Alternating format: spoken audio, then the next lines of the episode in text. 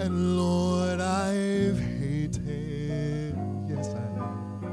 I want you to cover me with your love, your sweet love. Cause I am wretched, blind and naked, and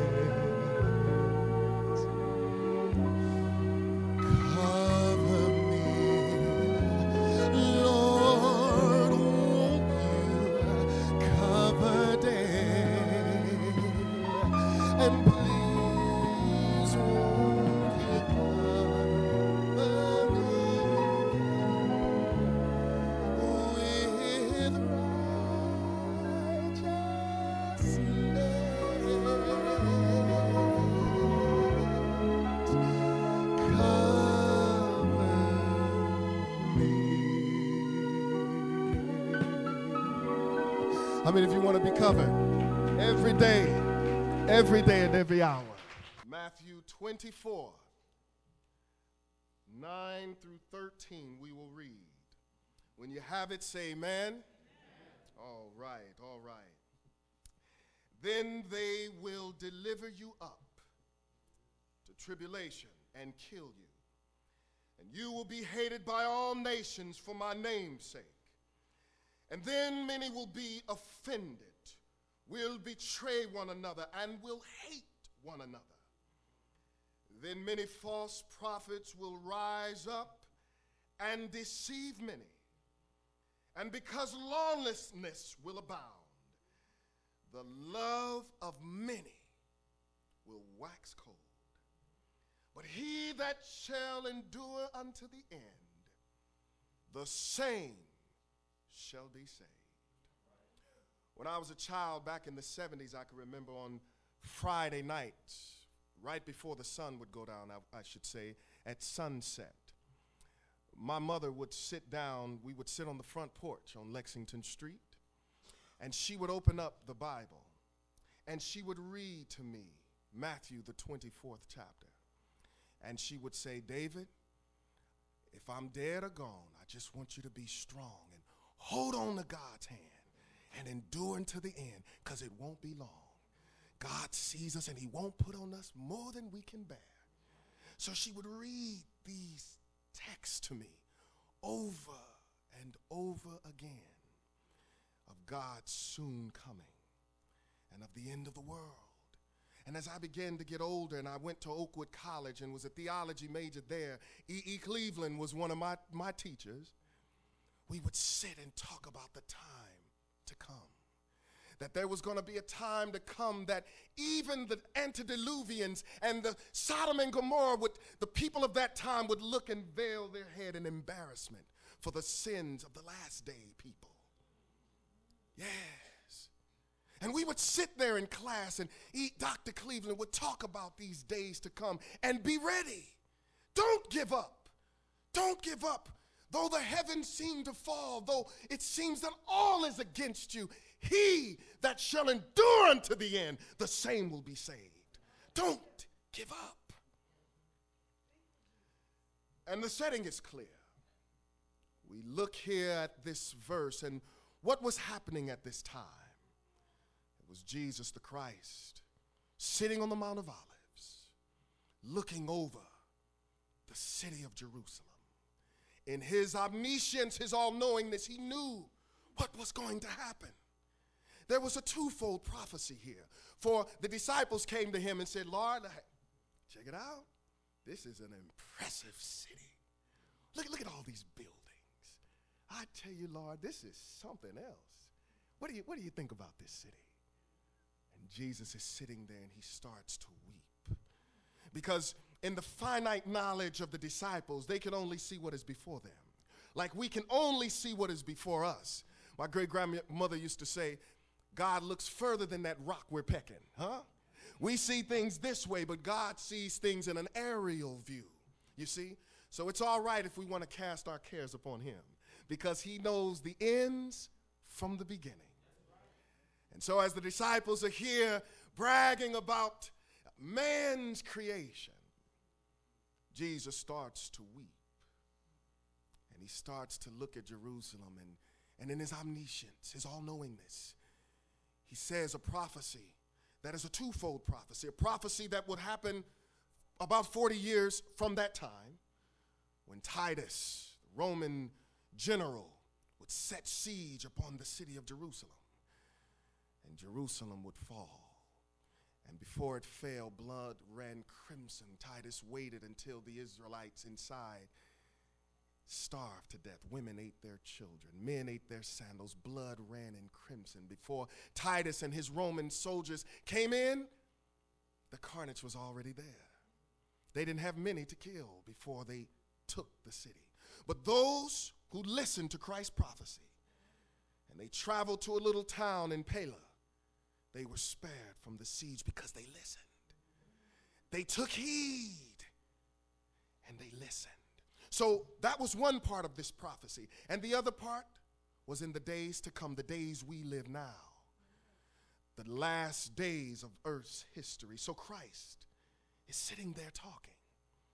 And he's telling them that one day you'll be delivered up and you'll be killed because you love me.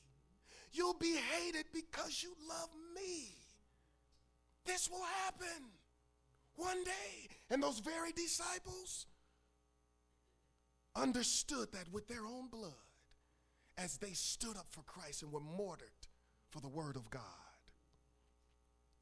So he's sitting there as he's telling this prophecy about the time that come. But I look at this, and I look at verse 12 that sticks out in my mind, and it says, and because lawlessness will abound, the love of many will grow cold. Love, this powerful yet small word that it's so, it packs a punch. What is this word?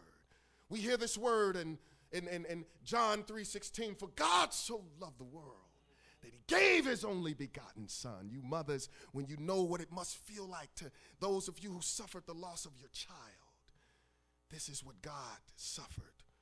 And when Christ was in the Garden of Gethsemane, the biggest pain he suffered was being separated from his Father. That love, that omnibenevolence, that all-lovingness, love. God gives us love. There are three types of love, yeah? Three types.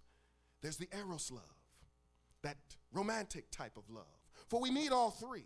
We need all three. But each three serves a purpose. For we have Eros love that's romantic love, that love, yet it can be very selfish because it's that love on how it makes you feel.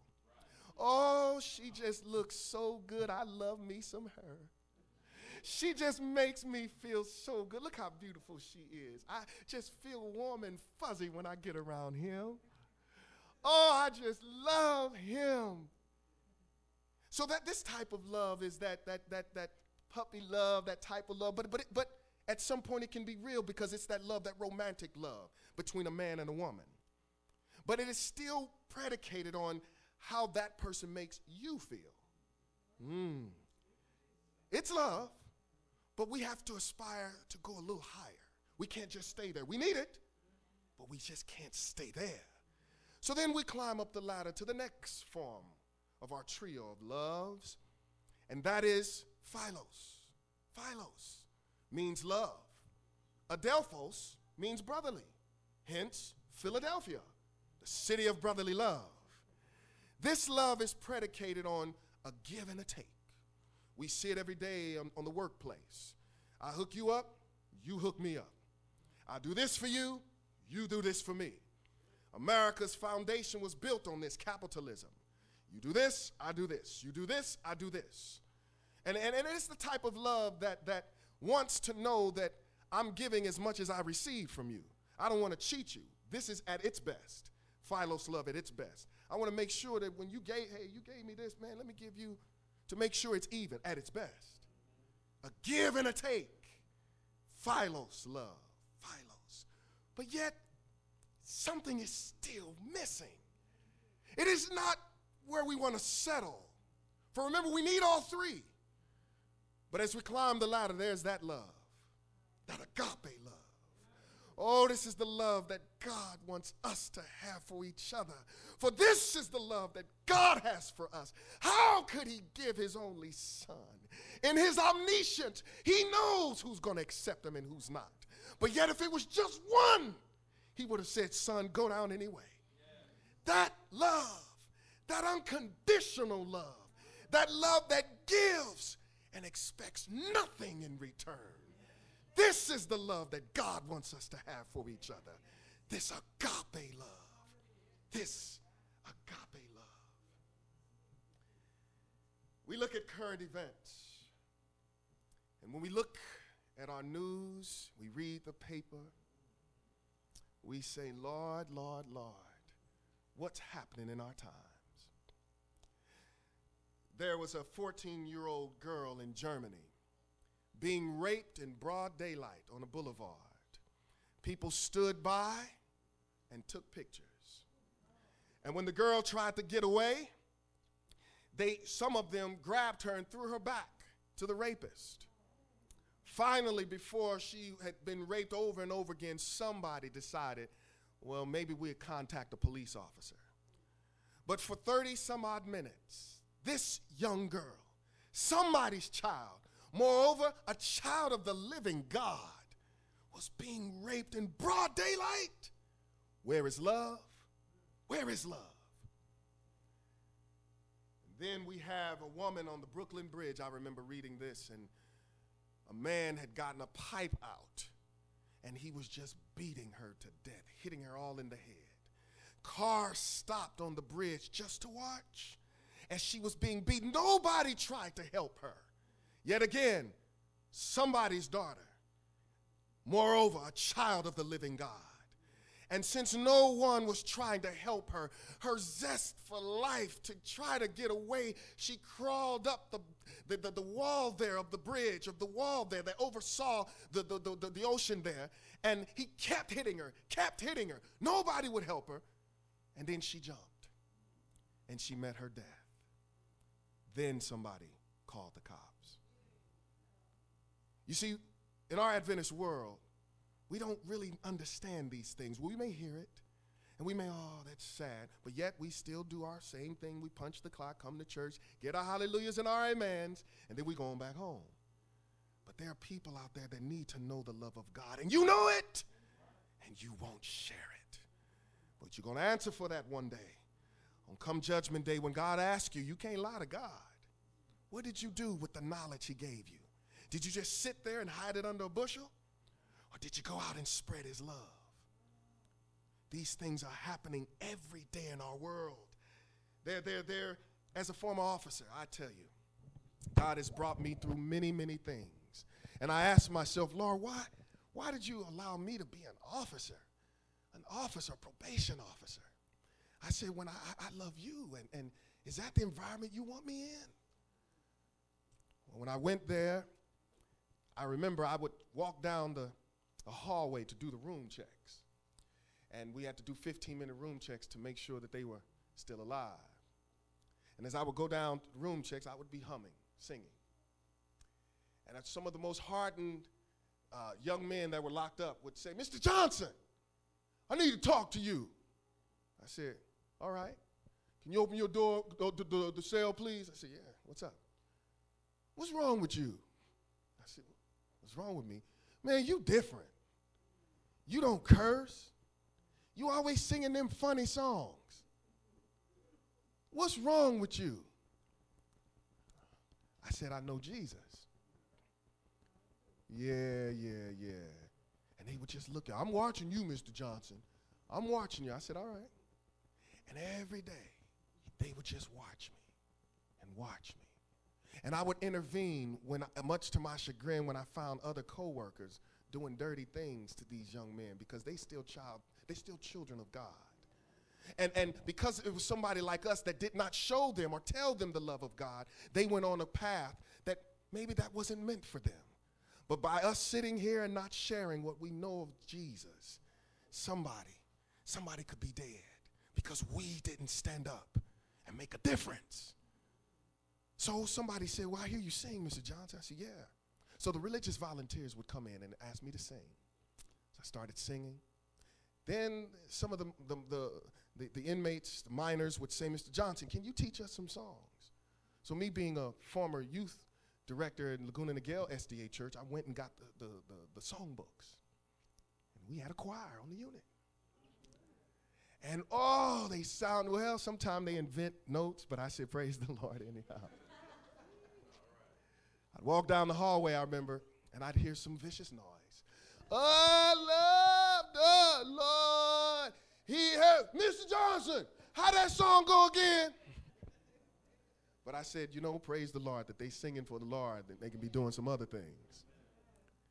Then I noticed, as they started to see that this is a different man, then they started to talk to me. You know, Mr. Johnson, I didn't have no father growing up. I said, well, let me shake your hand, because I didn't either.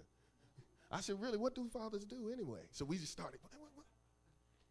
So he said, Mr. Johnson, you know, my birthday is coming up. I said, all right. And you know, you always talking about the Lord, and it's just something different. You don't be cursing or nothing, and there's something different about you. And I said, thank you, Lord. It's something different. But you know, Mr. Johnson, the best birthday present I ever got was my father, who was locked up, and I just met him for the first time, and he came out. And he said, son, it's your birthday. Here you go. And then the young man started to cry as he told me his father showed him love. I said, well, what did he give you? He gave me a 40-ounce. And he said, here you go, son. And Mr. Johnson, I ain't never had no love like that before. And I thought something's wrong here. We got to get out and tell these young people about the love of God, that God loves them. So I told him, I said, really? He said, yeah. I said, well, what would you want if I get you something for your birthday? You talking, you give me something, you officer, you got. I said, officer is my job, but I'm a child of God first. What would you want? Okay. You know them Subways you bring in? Man, them sandwiches be looking good, man. Oh, if you could bring me one of them kind of, you got that funny meat on there. I said, it's vegetarian meat. Yeah, that's that funny meat, but I'm tired of eating these old beans and stuff, Mr. Johnson. If you could bring me one of them, man, shoot, I had your back, man, when these people be talking about, because you know they be talking about you, Mr. Johnson. I said, I know. So next day came, and I couldn't just give it to him, because then everybody will start seeing that. So there's a whole different world inside of there. You gotta, you know, it's a world within the world, and me growing up in the church, I didn't know that world. So they would teach me, because if they respect you, and they know that you're trying to be about what you say, they'll start showing you love, and they'll start helping you out when your coworkers and supervisors, that just always slips all the time. I don't know what is wrong with me. When they try to come at you. And so I brought him. So I said, oh, man. I said, come here, young man, look. I'm going to ask some questions, because I would always test them. I'd test them on the Bible characters. They love the stories that we take for granted. Don't let me go and tell them about Daniel and the lion's den. Oh, hold on, Mr. Johnson. Let me go clean my room first. Don't say nothing yet. Don't say. They lose their mind. I tell them about David and Goliath. Oh, did that really happen, Mr. Johnson? Man, you lying, Mr. Johnson. They ain't really happen. He ain't really take no pet. Killed a giant like that. You lying, Mr. Johnson. They thought these stories that we take for granted. They thought the world of these stories. And I said, Lord, now I see why you got me here. to share what my mother, my great-grandmother, and my aunt instilled into me, it's just not relocated to the walls of this church. You got to go out and spread it. You can't be up here talking the talk because people are watching you. You better walk that walk. So I go to the young man and I say, now I'm going to ask you a question. I'm going to say, these are state jokes. You got to be good at geography. I'm going to say, Mr. John, why don't you just give me, it's my birthday, why don't you just, I say, hey, man, you know I got some haters on me, man. I'm going to say, what did Tennessee? And you going to wait, let a couple of hands go up, and I'm gonna, and everybody going to get it wrong, I know that. Then I'm going to look at you, I'm going to say, all right, and then you say the same thing, Arkansas. And then we'll say, oh my, that was so good. And then I'll give you the sandwich. Right on, Mr. Johnson, you cool, that's it. So I get up, I say, everybody, all right, Mr. Johnson, you're going to ask us another question? But see, I noticed I had coworkers that would start, every time I'd love to come to work. And I loved to come to work to see the young men. I loved it. They were so funny. All the talent. Could sing. Could rap. Could write. All they needed was somebody to say, I love you. All they needed to say was somebody to say, you are somebody. Keep on keeping on. Let me help you with that. Let me show you. That's all they need. And they could do great things. I've seen it myself. So I saw these things. And I tried to make a difference. And my coworkers didn't like it. My supervisors didn't like it. So as soon as I walk in, I'd see them congregating on the desk, talking. We're supposed to give a shift exchange. Let me know how the shift went. So they're all talking and laughing. And then there's certain minors that would be inmates that would be just kind of cleaning, but they listen to everything. And while I walk through, as soon as I walk through, everybody's laughing. As soon as I walk through, Johnson. I had to go through this. But didn't the word say you'll be offended for my sake? All will hate you. But if I didn't know these things, I would have let that get to me. That I would have been so depressed and so down. But I knew about the love of God.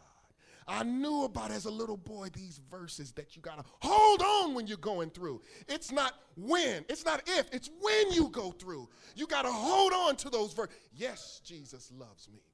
The Lord is my shepherd, I shall not want. These verses, one day you're going to need them. One day you're going to need them. So don't just keep it to yourself. You better show somebody. You better tell somebody. When you're going through, this is who you go to solve your problems. You don't get that gun like many of my coworkers did. Many of them that did me dirty, I had to sing at their funerals because they would ridicule me for loving God, ridicule me because I didn't curse, ridicule me because I stood up and didn't write lying reports on the inmates. I stood up for what was right, and I paid for it with my job there. I walked there, and they're sitting there laughing, talking.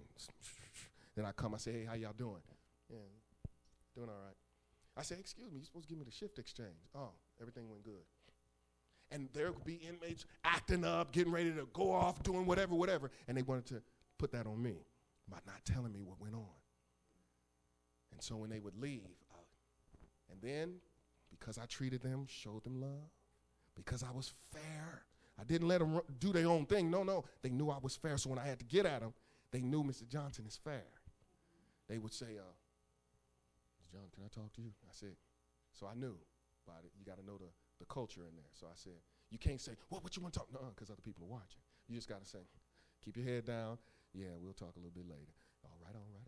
Can I have your plate for lunch? You know, everything had to be, you had to give and take. I said, sure, it depends on, and I didn't look up because I knew people are watching. I said, it depends on what you have to tell me. Mm-hmm. Yes, you missed a spot right over there. And so I go on. Then later on, Mr. Johnson, they don't like you. They trying to get you. I said, what? They trying to get you, Mr. Johnson. And they want to try to get you fired, and that's because they think that you, every time on your shifts, we don't have a pepper spraying, we don't have nothing, and we all excited to see you. And then we talk about, oh, well, Mr. Johnson taught us this, and then your word game. They don't like the fact that we want to start reading now, and our grades are getting better because your word, Mr. Johnson, they don't like you. Watch your back, Mr. Johnson. But you said I can have your plate, right? I said, And it was them. That helped me. So when my supervisor decided, one of the supervisors decided he was going to Get me? He took an inmate out who he knew I was close to, and he had me handcuff him, had me handcuff him. He didn't do anything wrong, didn't do anything wrong. Incidentally, it was that day in Hurricane Katrina in New Orleans when they kicked that, the police beat that man, it was that same day. And they tried to set me up. They wanted me, I didn't do anything wrong. It's because when they said, Ms. Johnson, we're going to go and get this guy, and we're going to, and I said, nah, man, not while I'm here. So what they used to would do, hey, Johnson, can you go to the laundromat and get us some, Johnson, can we got some documents up at the north office, can you? And when I would come back, the young man is bloodied up. And I, what happened to you? And I thought, man, I come from a church atmosphere. I didn't understand this kind of life. And I thought, what's wrong with you? And then I'm looking at my coworkers, and they're looking at me. And I thought, what is going on? And when the reports would go out, I would tell the truth. And they say, Johnson, you ain't no ball player, are you? You ain't playing ball with us, are you? One day I walk out, and my tires are slashed in the parking lot. Then I go to watch commander and tell the watch commander my tires are slashed, and I know who did it. These are some of my coworkers and so on. Well, Mr. Johnson, we'll find the video footage, and we'll get around to it, and we have everything. And all of a sudden, the video footage was gone. And I said, Lord, what do I do? Every time I came in, one inmate after the other, Miss John, they don't like you. They don't like you. Now imagine working in that environment for almost 10 years. And the only way, many of those who ridiculed me when they went through, because they didn't know the Lord, they would call me church boy behind my back. They committed suicide. When their problems came, they didn't know who to give their problems to. They committed suicide.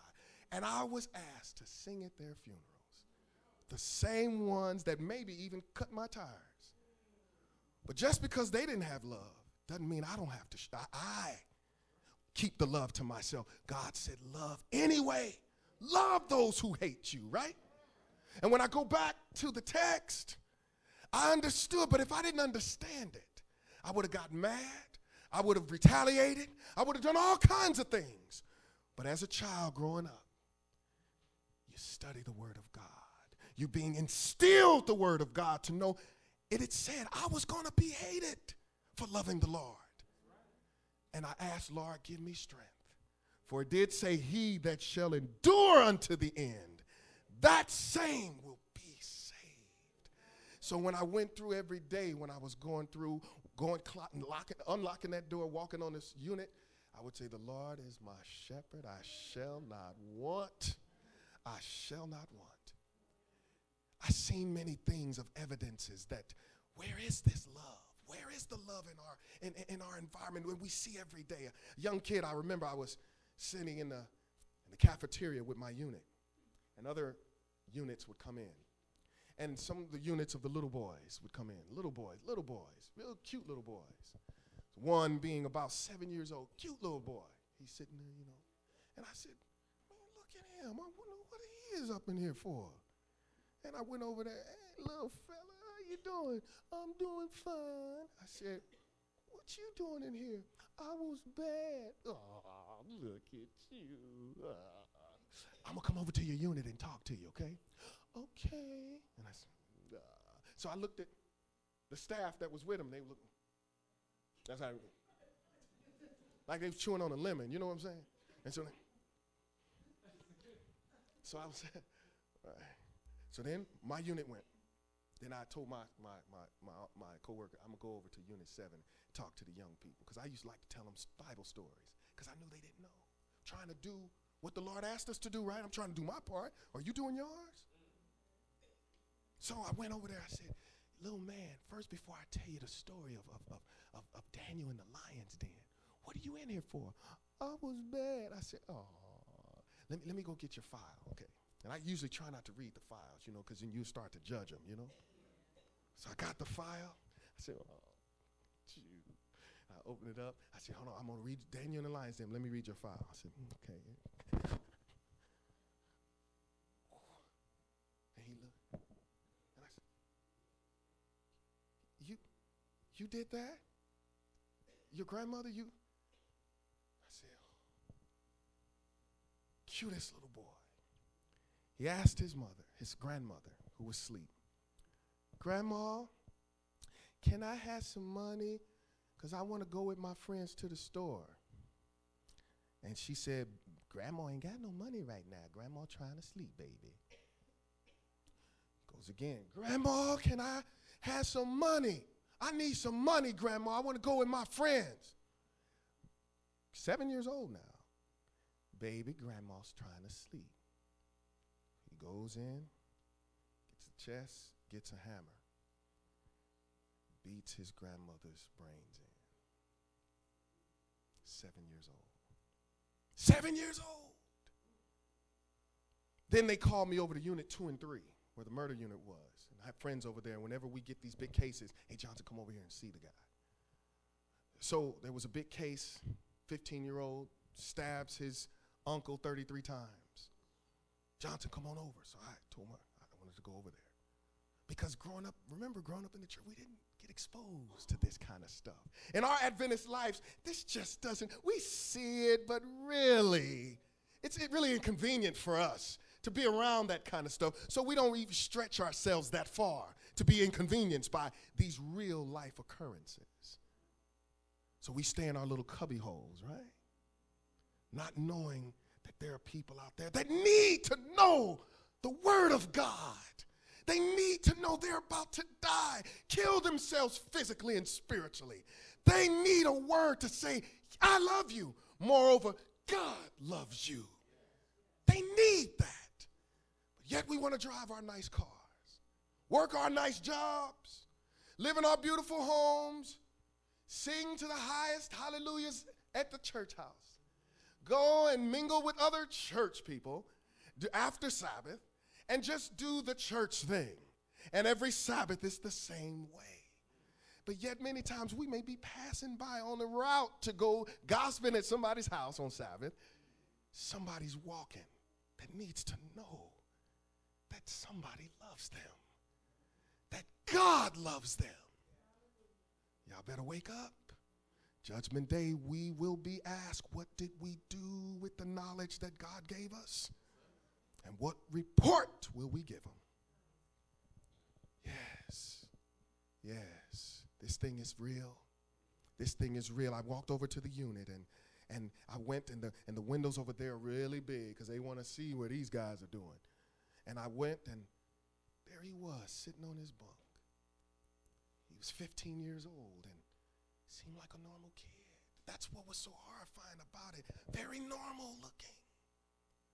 But the enemy can get into all of us, no matter how cute or handsome or pretty we are. The enemy is ugly. Man looketh on the outside appearance, but God looks at that heart. You can never judge on the outside, huh? It's what's inside that counts. And I kept looking at him, and he looks normal. And I looked at the file just the day before. He was stabbing his uncle 33 times. So he looked up, when I was looking at him, he looked up, and I just kind of went back a little bit. Oh, excuse me, sir, can I go to the restroom? Because on those units, the restroom is not in their rooms. I look like I got a witness up here. And so as I open up the door, they know when they come out, they sit down, put on their shoes, and I let them know to stand up. They turn around with their hands behind their back. And I was watching them. I said, just yesterday, he took a steak knife, stabbed his uncle 33 times. I said, Lord, what world do we live in? This is your child. Did anybody tell him about the love of God? Did anybody try to make a difference in his life that it would have made a detour in what he eventually did? And it still wasn't late. God's love, I tell you, it's not too late. And that's what's so beautiful about it. We can go as far as we think that if we were God, we'd say, that's it. But God's love can grab out and pull you back through. So don't give up. Don't give up. You keep praying for those kids. You keep praying for those family members. God is out. You just never know. They may be the difference. And through them, millions may be brought to the Lord. You can never give up. And so as he was walking back to his cell, I said, young man, he turned around. Yes, sir. I looked at him. Thought he's the same age at that time as my sons. I said, why did you do it? Then he starts to cry. And when he cried, I saw this is just a boy.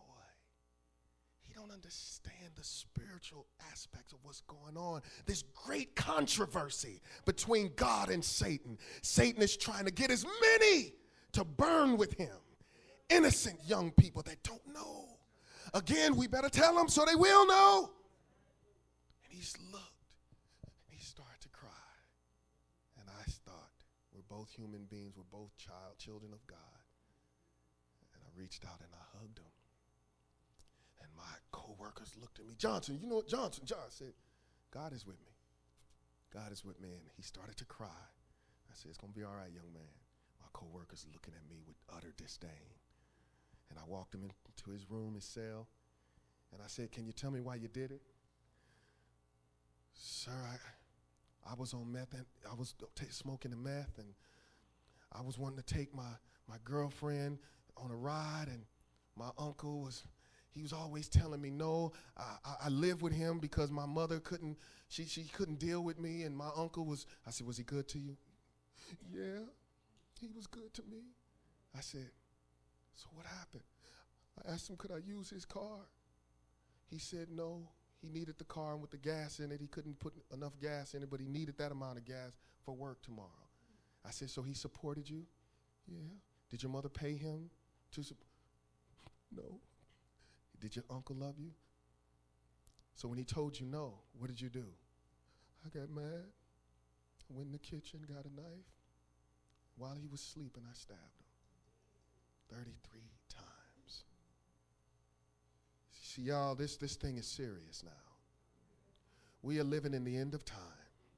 And if we don't think it is, just read our text for the day. You will be hated for trying to do what's right. If you start to falter because you're hated and you give in to peer pressure, ask God for more strength. Ask him. He knows your needs before you ask. You ask him and he will give it to you.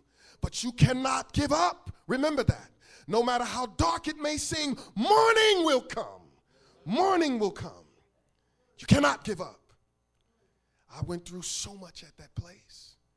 And my problems didn't come from the inmates. Mine was from friendly fire. From my co-workers, from my supervisors. Isn't that how it's going to be in the end of time? It could be your family members, your best friends that do you in. God allows some of us to go through it now, so when we go through it then, we can help others who've never gone through it. But we got to help each other get to the kingdom. God has laid out the plan, and he's made heaven cheap enough. It's cheap enough to get there. Jesus did all the work when he was on the cross. He did it for you and me. All we got to do is accept that gift, because he loved us with his own life. The Father said, this is my son, take him. Use my son as that sacrifice. And God, in his omniscience, he knew that many of us wouldn't accept that gift, but he sent his son in love anyway. And Christ, at Gethsemane, humanity stood in front of divinity. Divinity was always there, don't get it wrong. But humanity stood in front. And being human, he felt all the pain. He was afraid because with us, if we're gonna die, we know that one day we will die, but we don't know how, praise God. But he knew how. The prophets had prophesied throughout the Bible how it was going to happen.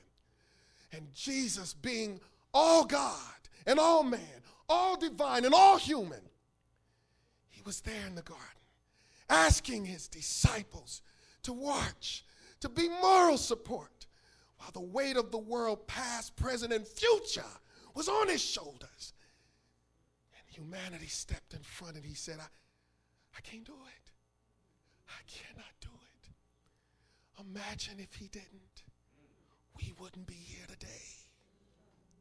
But because of his love for you and his love for me, he said, nevertheless, not my will, but thine will be done. And he died for you and me. Ladies and gentlemen, on this Mother's Day, and we thank the mothers for showing the love. I thank my mother and my great-grandmother and my aunt for teaching me, whooping my butt when I needed it. Right before I'd go get the belt, turn, get that Bible, boy. And I turn to Ephesians 6, 1 through 3. Read it, boy. And in my trembling hands, wondering how she was going to do it. How was it going to be in the face? Was she going to blindside me from the back? And as she had the extension cord in her hand like a sword. Come on now, what are you saying? Like a sword. Come on, can I get an amen this morning?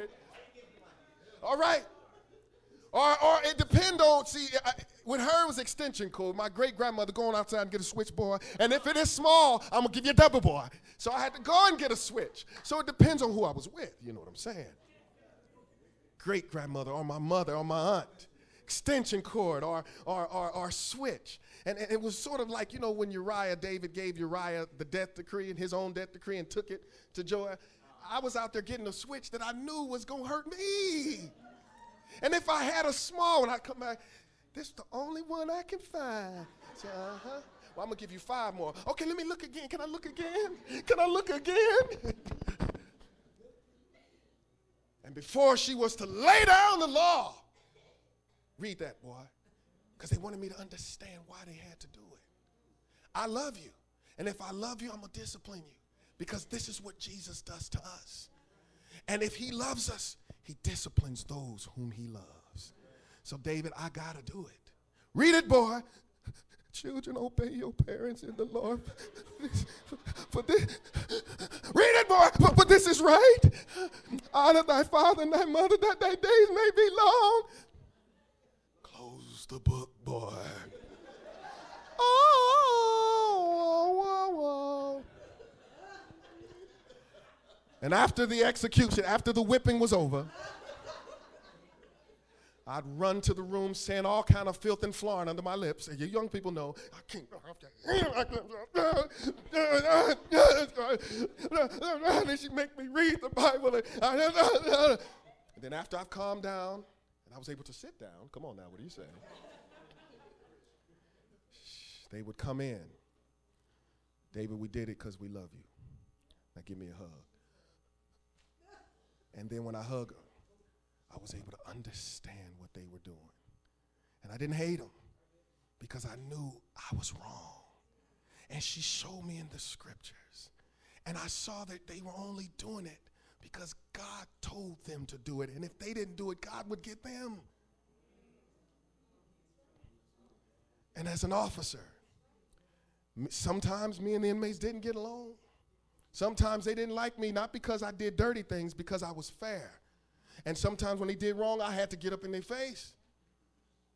And at the end, I would always go just how I was taught. And I did it with my kids. I'd open up the cell. They'd be, can I talk to you, man? I know you hate me right now, but I don't hate you. I love you, brother. I love you like the Lord loves me. And that was not personal. You cannot act that way. I said, I did it. Hopefully it'll make a difference in your life one day. I said, so everything is cool. And you can come out and join us when you get ready. But everything is cool, man. And I love you, brother. And he looked at me. He telling me he loved me. Only man I know that come around was men that came over to the crack house to beat up my mother.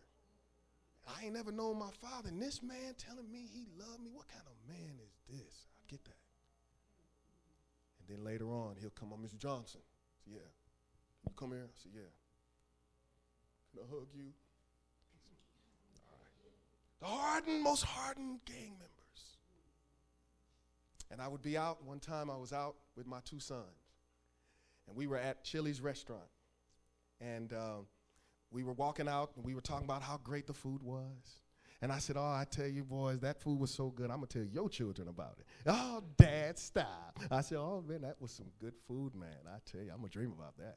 So as we're walking out to the car, all of a sudden, a car comes behind me. And it's kind of dark outside, and the lights were beamed on. I said, what? So my spider sense kind of started going. You know what I'm saying? And I said, oh, something's wrong. Boys, go to the car. Go to the car. Go to the car. So they went to the car. I said, all right, Lord, please be with me.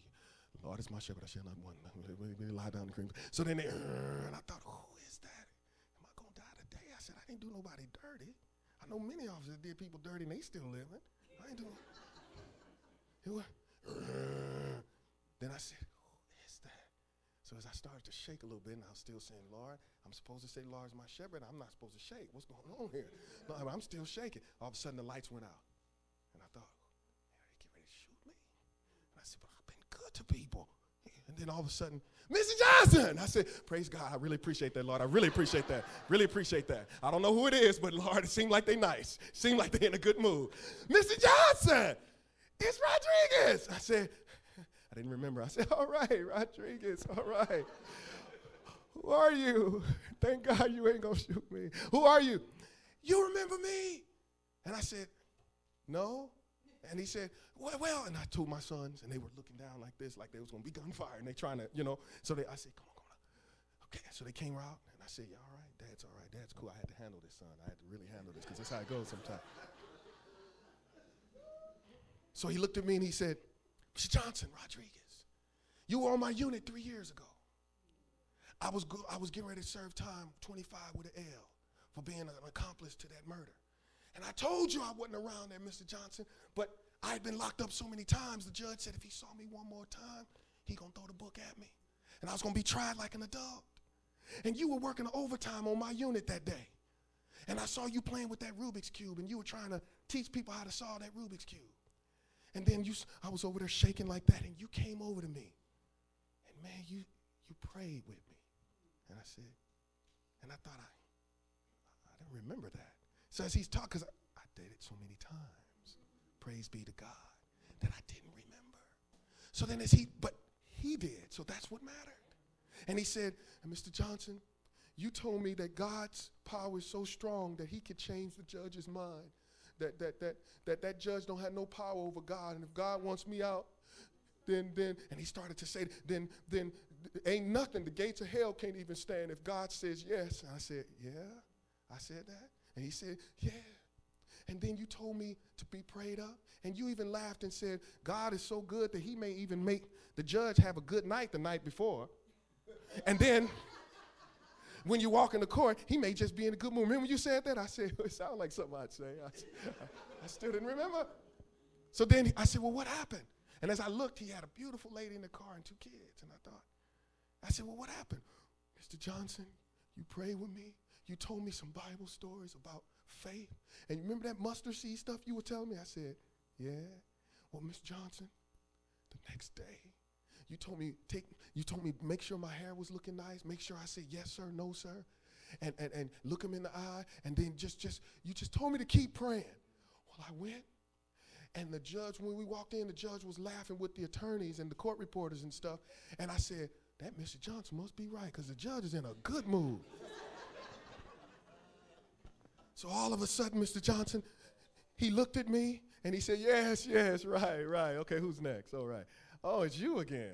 Instead of saying, I told you, he's, oh, it's you again. All right. And then somebody whispered to him, he's, all right, look like we got some evidence in, new evidence. You know what? Look, I told you if you come in again, I was going to throw the book at you. But the evidence is, and you've been in it, but you know what? You caught me on a good day.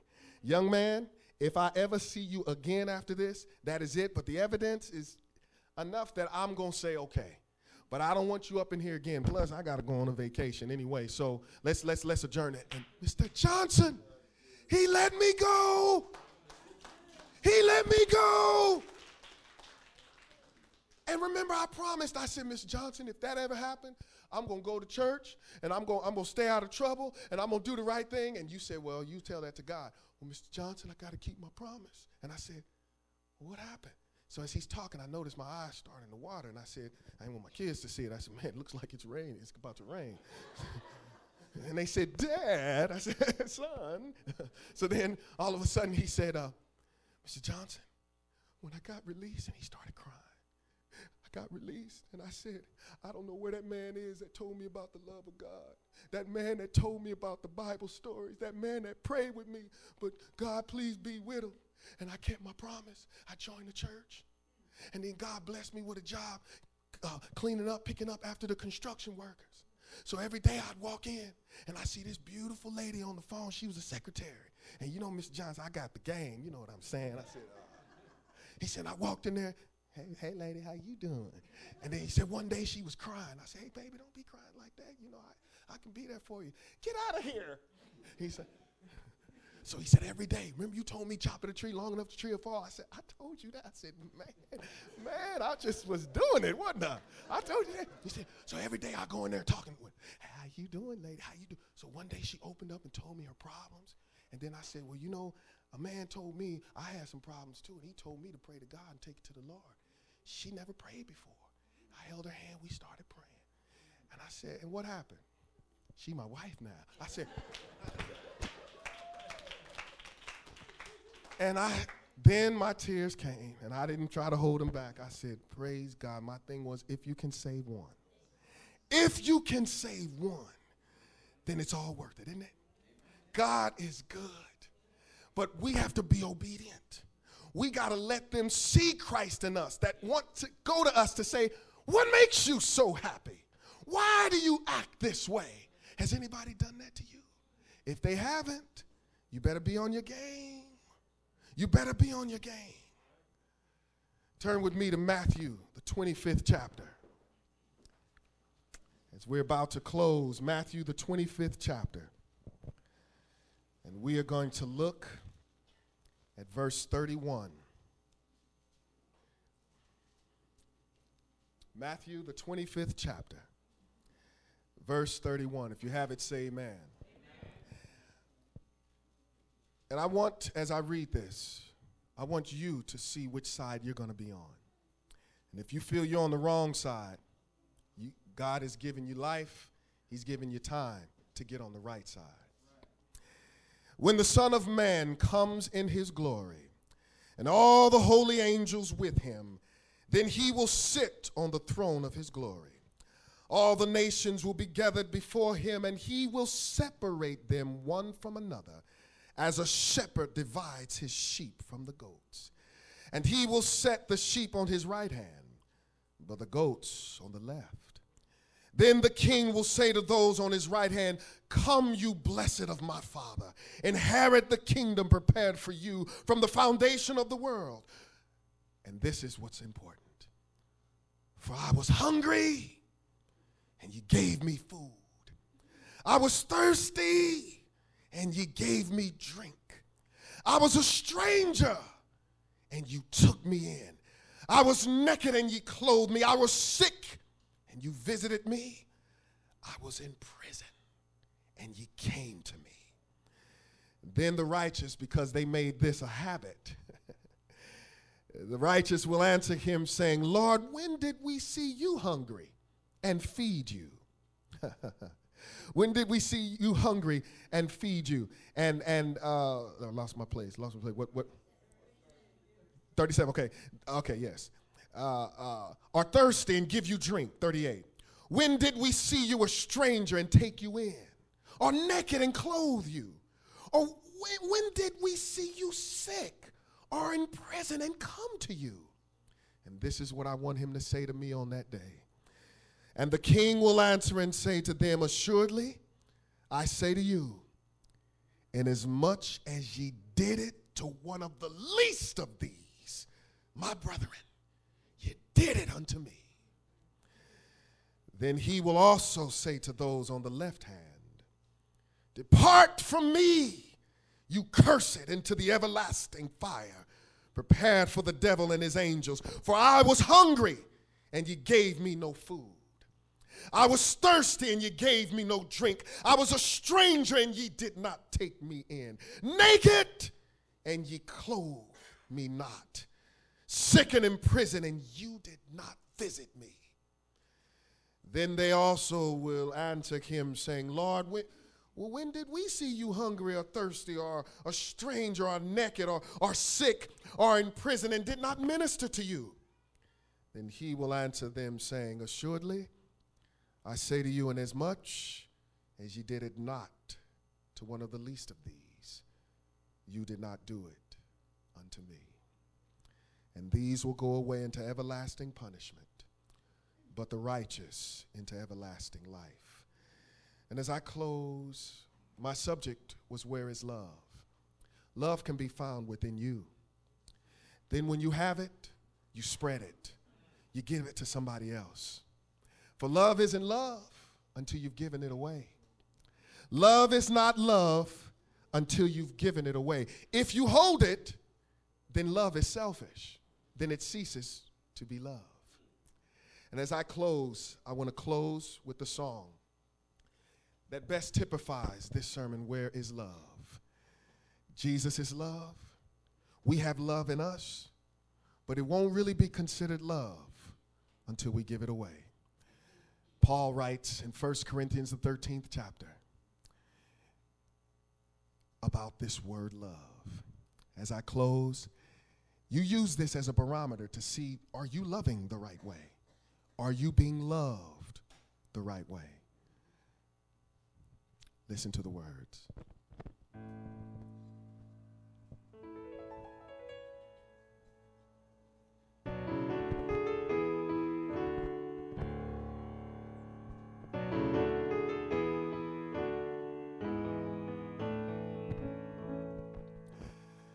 If I speak in the tongues of men and of angels, but have not love, I am only a resounding gong, a clanging cymbal. And if I have a gift of prophecies and can fathom all mysteries and all knowledge, and if I have a faith that can move but have not love, I am nothing. If I give all I have to the poor and surrender my body to the flames, but have not love, I gain nothing.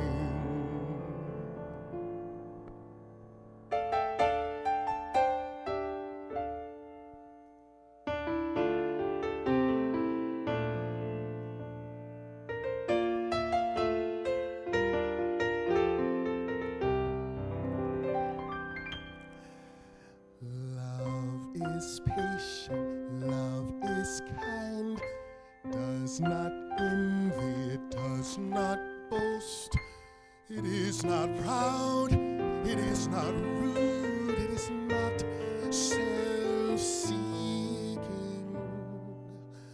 for it is not easily angered, it keeps no record of wrongs, love does not delight in evil, but rejoices with the truth. It always protects, always trusts, always hopes, always perseveres, and love never fails. Where there are prophecies, they will cease, and where there are tongues, they will be stilled, and where there is face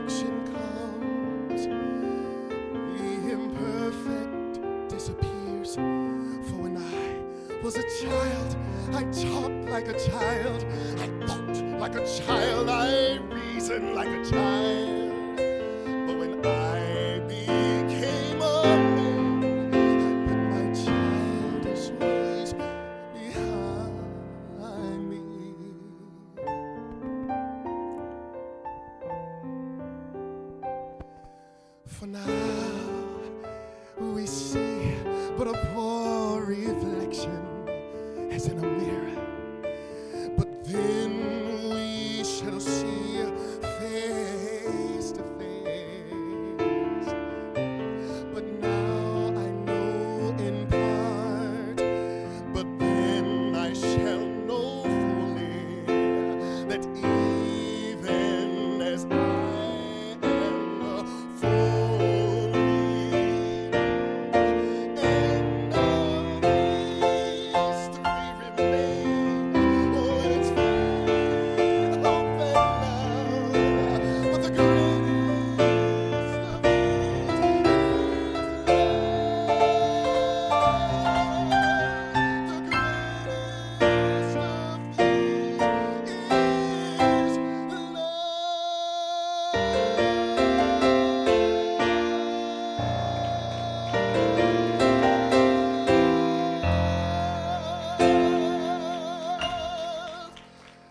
God be the glory. Happy Mother's Day.